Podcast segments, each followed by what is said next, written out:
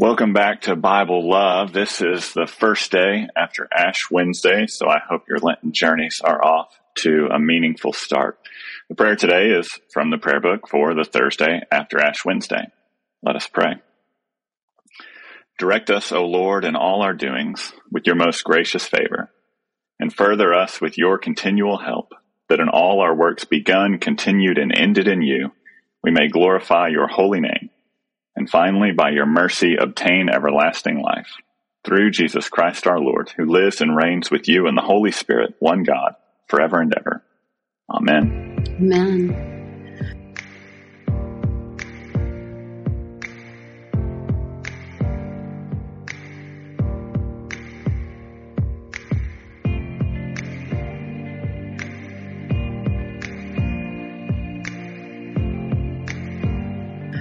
Listeners, I'm so excited because I've mentioned his name several times and he's finally here with us. Um, my Old Testament professor, um, Dr. Steve Bishop, the associate professor of Old Testament at the Seminary of the Southwest. Steve, I'm so glad you're here back reconnecting with your just lonely little student who tried so hard to learn from me.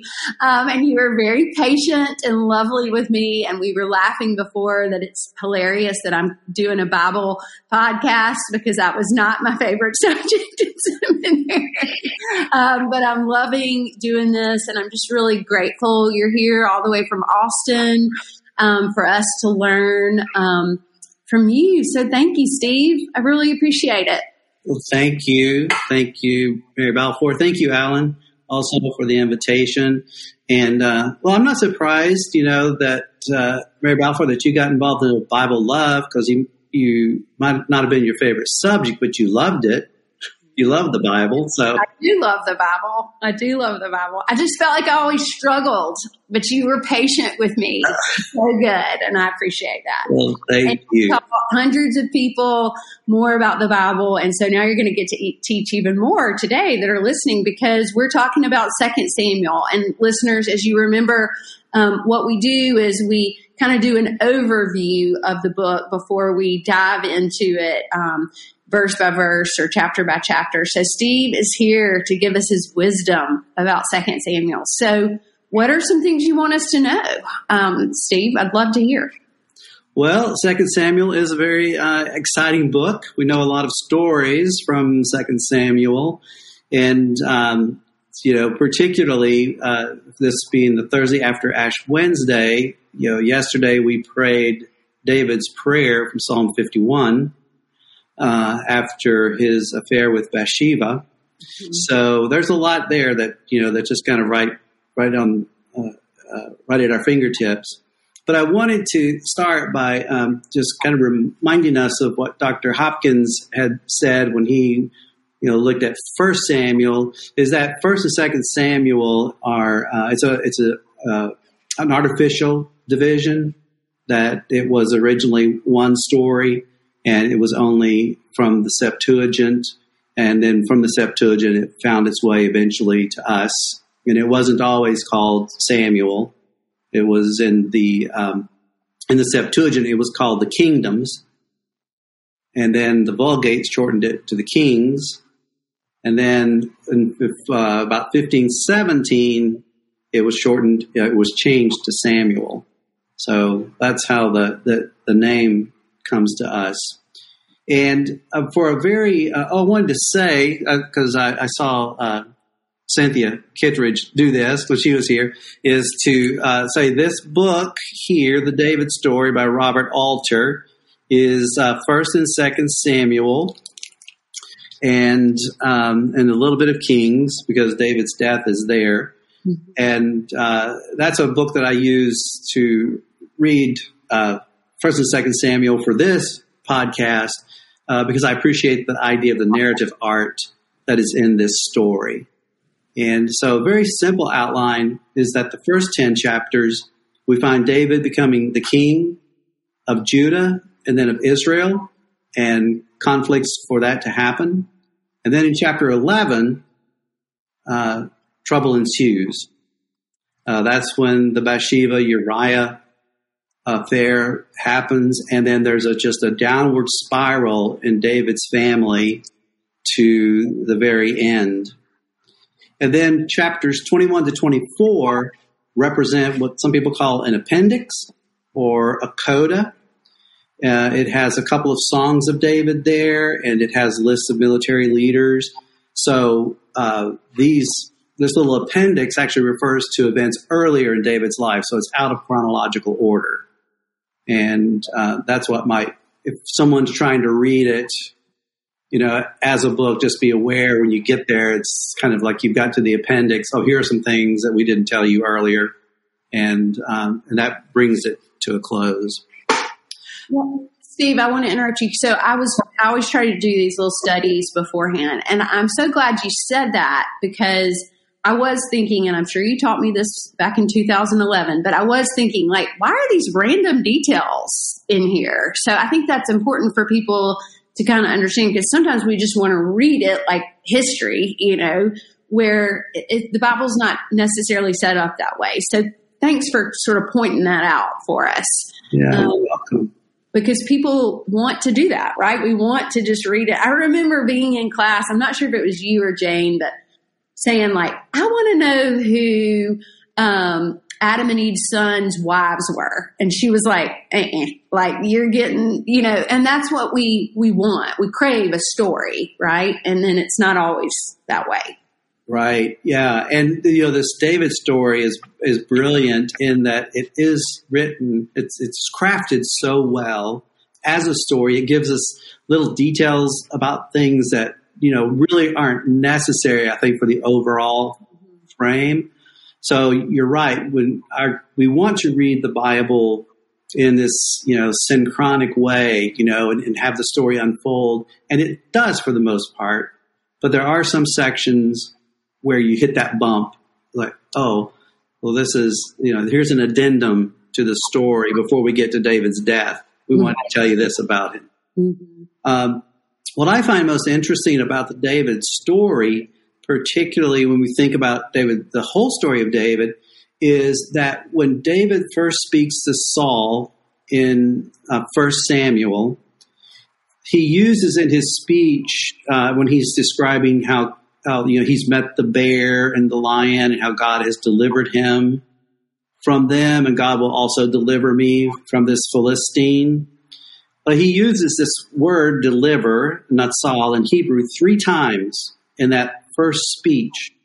Uh, it's really his second speech in the narrative, but his first speech to Saul.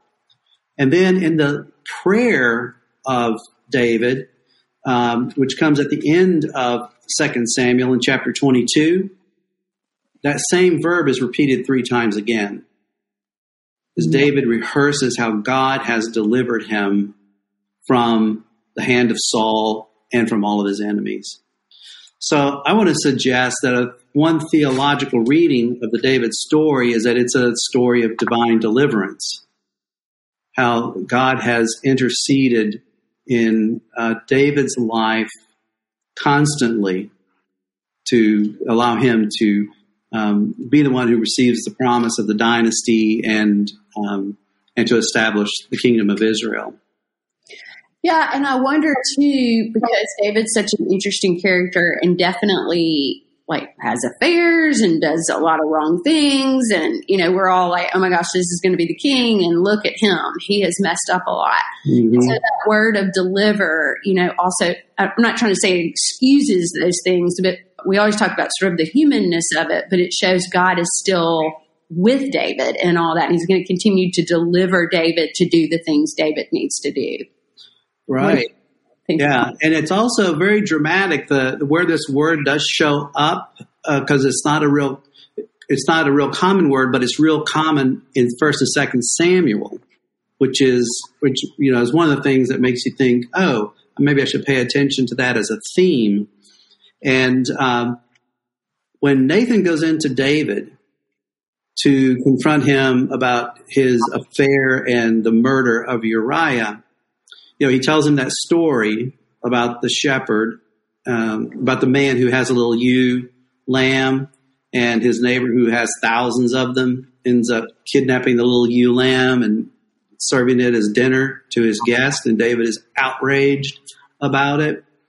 Uh, Nathan says to David, you know, when David, you know, wants to know who this is, and he's so outraged, David, uh, Nathan says to him, "You are the man." And then Nathan quotes God. It says, "God says this to you, David: I anointed you king over Israel, and I rescued you from the hand of Saul." So in that in that confrontation, Nathan is affirming two things in David's relationship with God. And one is that God anointed him to be king and that God has rescued him. And it's the same word that goes back to his speech with Saul. Hmm. And so not only did you know God rescue David from Goliath, rescued him from Saul and rescued him from his enemies, he's uh, now also going to rescue him from his sins. And this word rescue that's used here also too is very interesting because it has the the uh, underlying sense of to snatch away or to take away. So when he's in these contexts, when he's talking about being rescued, it's a real active thing that God snatched him away, that God snatched him away from the bear and the lion, that God snatched him away uh, from uh, Goliath and protected him. So it's it's in that sense, it's you know it's really about God's grace, God's goodness, God's kindness, uh, God's chesed for David. Uh, he never really deserves any of these things. Yeah, we, that's interesting. Go ahead. So it makes me think, right? Like David, look in 2022, looking back, David is a very complicated figure. Would the contemporary reader, would they have wrestled with it the same way? You know, this isn't hagiography, right? They're clear about David's faults. We can't put our minds back then, but but how has that understanding of David as a hero, a complicated figure, and everything in between, how do you have a sense of how that's changed over time? Mm-hmm. Well, my my theory is that the you know since this is part of a larger collection called the Deuteronomistic history, uh, which students love to say in class, right? I'm sure y'all loved learning that in seminary. I remember it well. oh, yeah.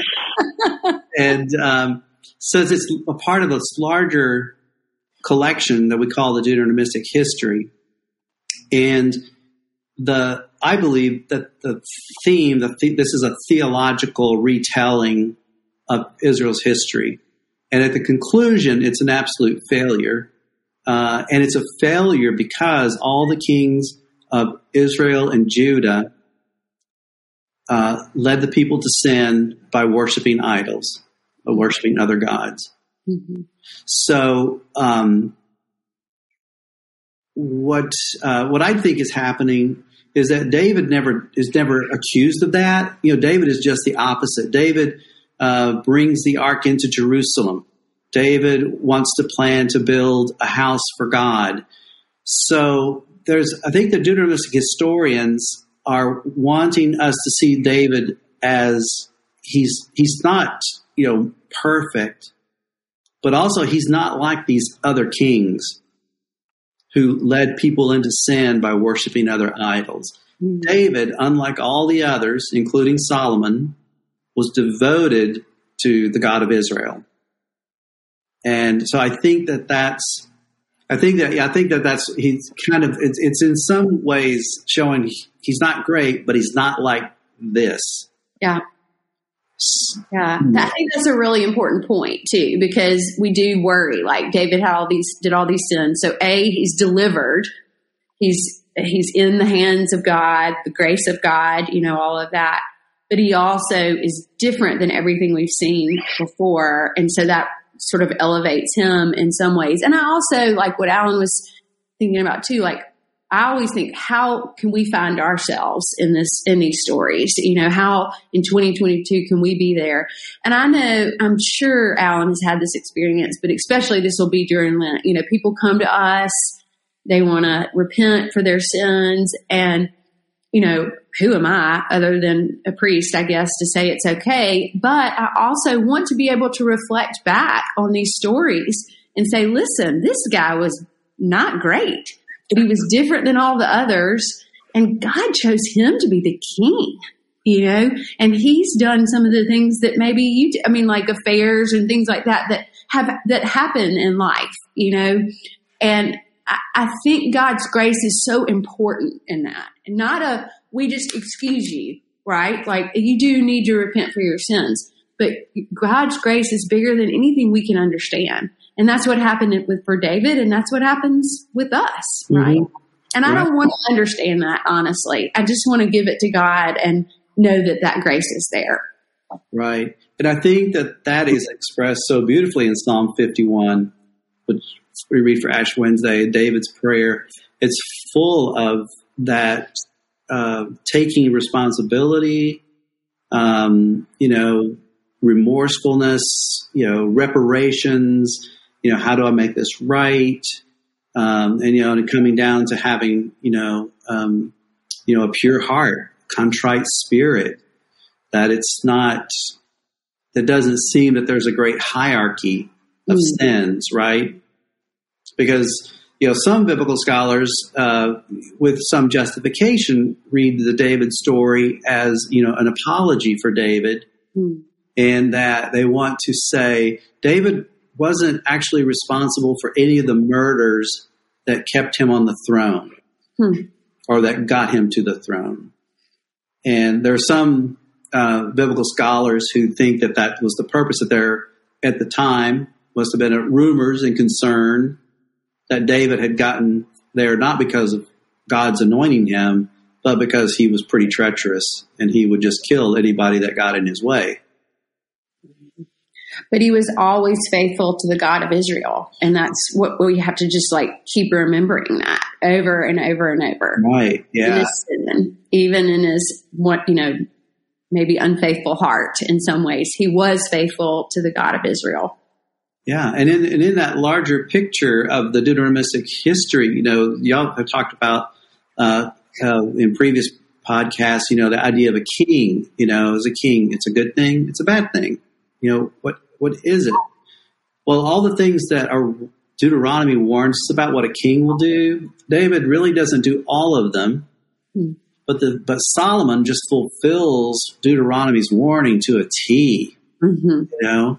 And so it seems that when in, in this judgment that Deuteronomy, and the Deuteronomistic historians have against the monarchy, David is the exception is he did you know, there is something exceptional about him and they are preserving i think that exceptionalism of his.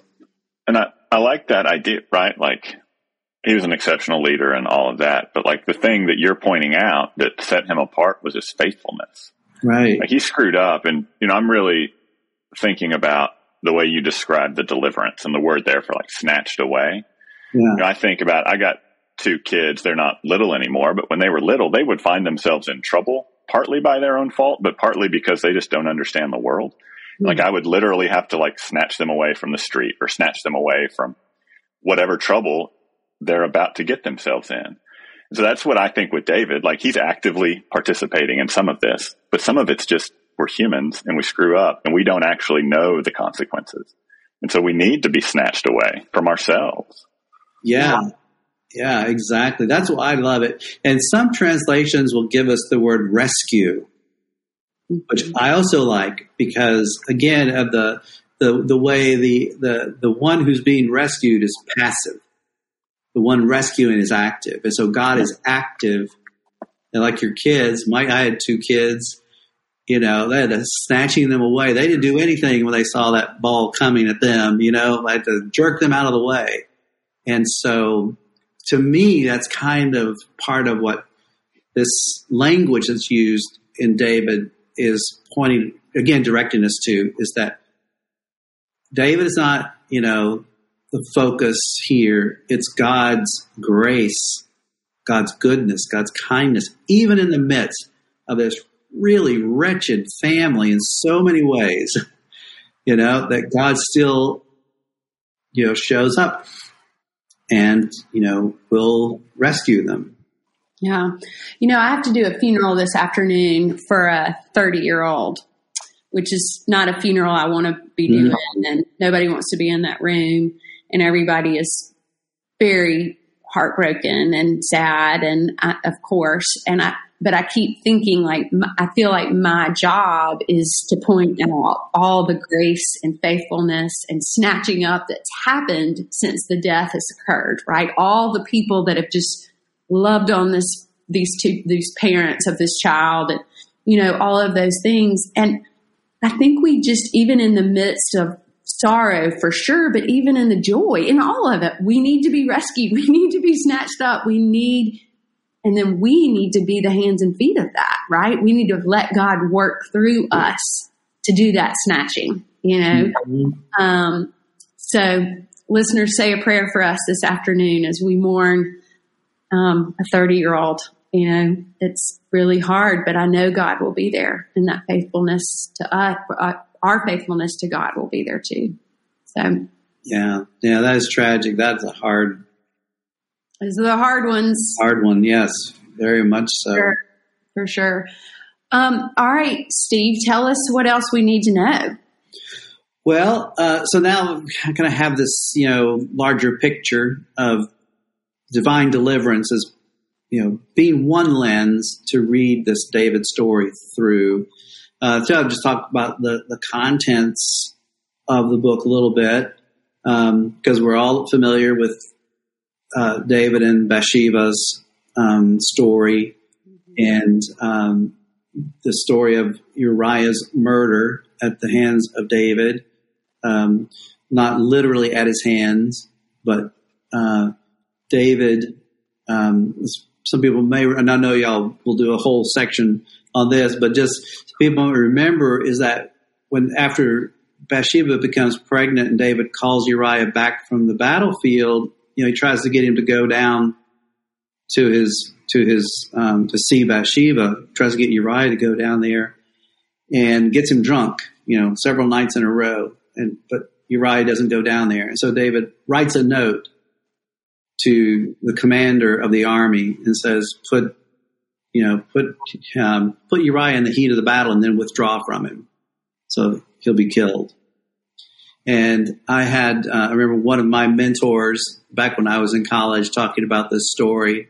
So because you know, because Dave, because Joab is the, I mean, um, Uriah is the one who's actually carrying the note that says he's going to die. He said um, Uriah was a better man drunk than David was sober. Wow, what a statement! that he refused to go down to his his be with his uh, family. He he knew his, his responsibility and duty was to his troops, to his own people, you know, his own fighting companions. Uh, so yeah, I've always remembered that that that's you know such a such a, you know, and you just think about the, the like the Shakespearean breadth of that horrible irony. Yeah, You know, may that not be the case for any of us. That's all I can say. Uh, but you know there are there are many many battles in uh, Second Samuel, but what sometimes we overlook, and, and this is just going to lift up how you know terrible this is, but that there are there's a lot of personal violence that goes on. There are seven murders. There are ten ex- executions. There are two sudden deaths. There are 12 rapes, and there's a suicide. And so it is, there's a lot of personal violence that happens. And it does once we get to, well, really, actually, as we begin the book of, Se- of Second Samuel, um, Saul and Jonathan have died, and Saul's remaining son is, is made king over Israel, over the, the northern troops, while David is made king of the southern area of Judah. And uh, he serves, Saul's son serves for two years before he's, um, before he's killed.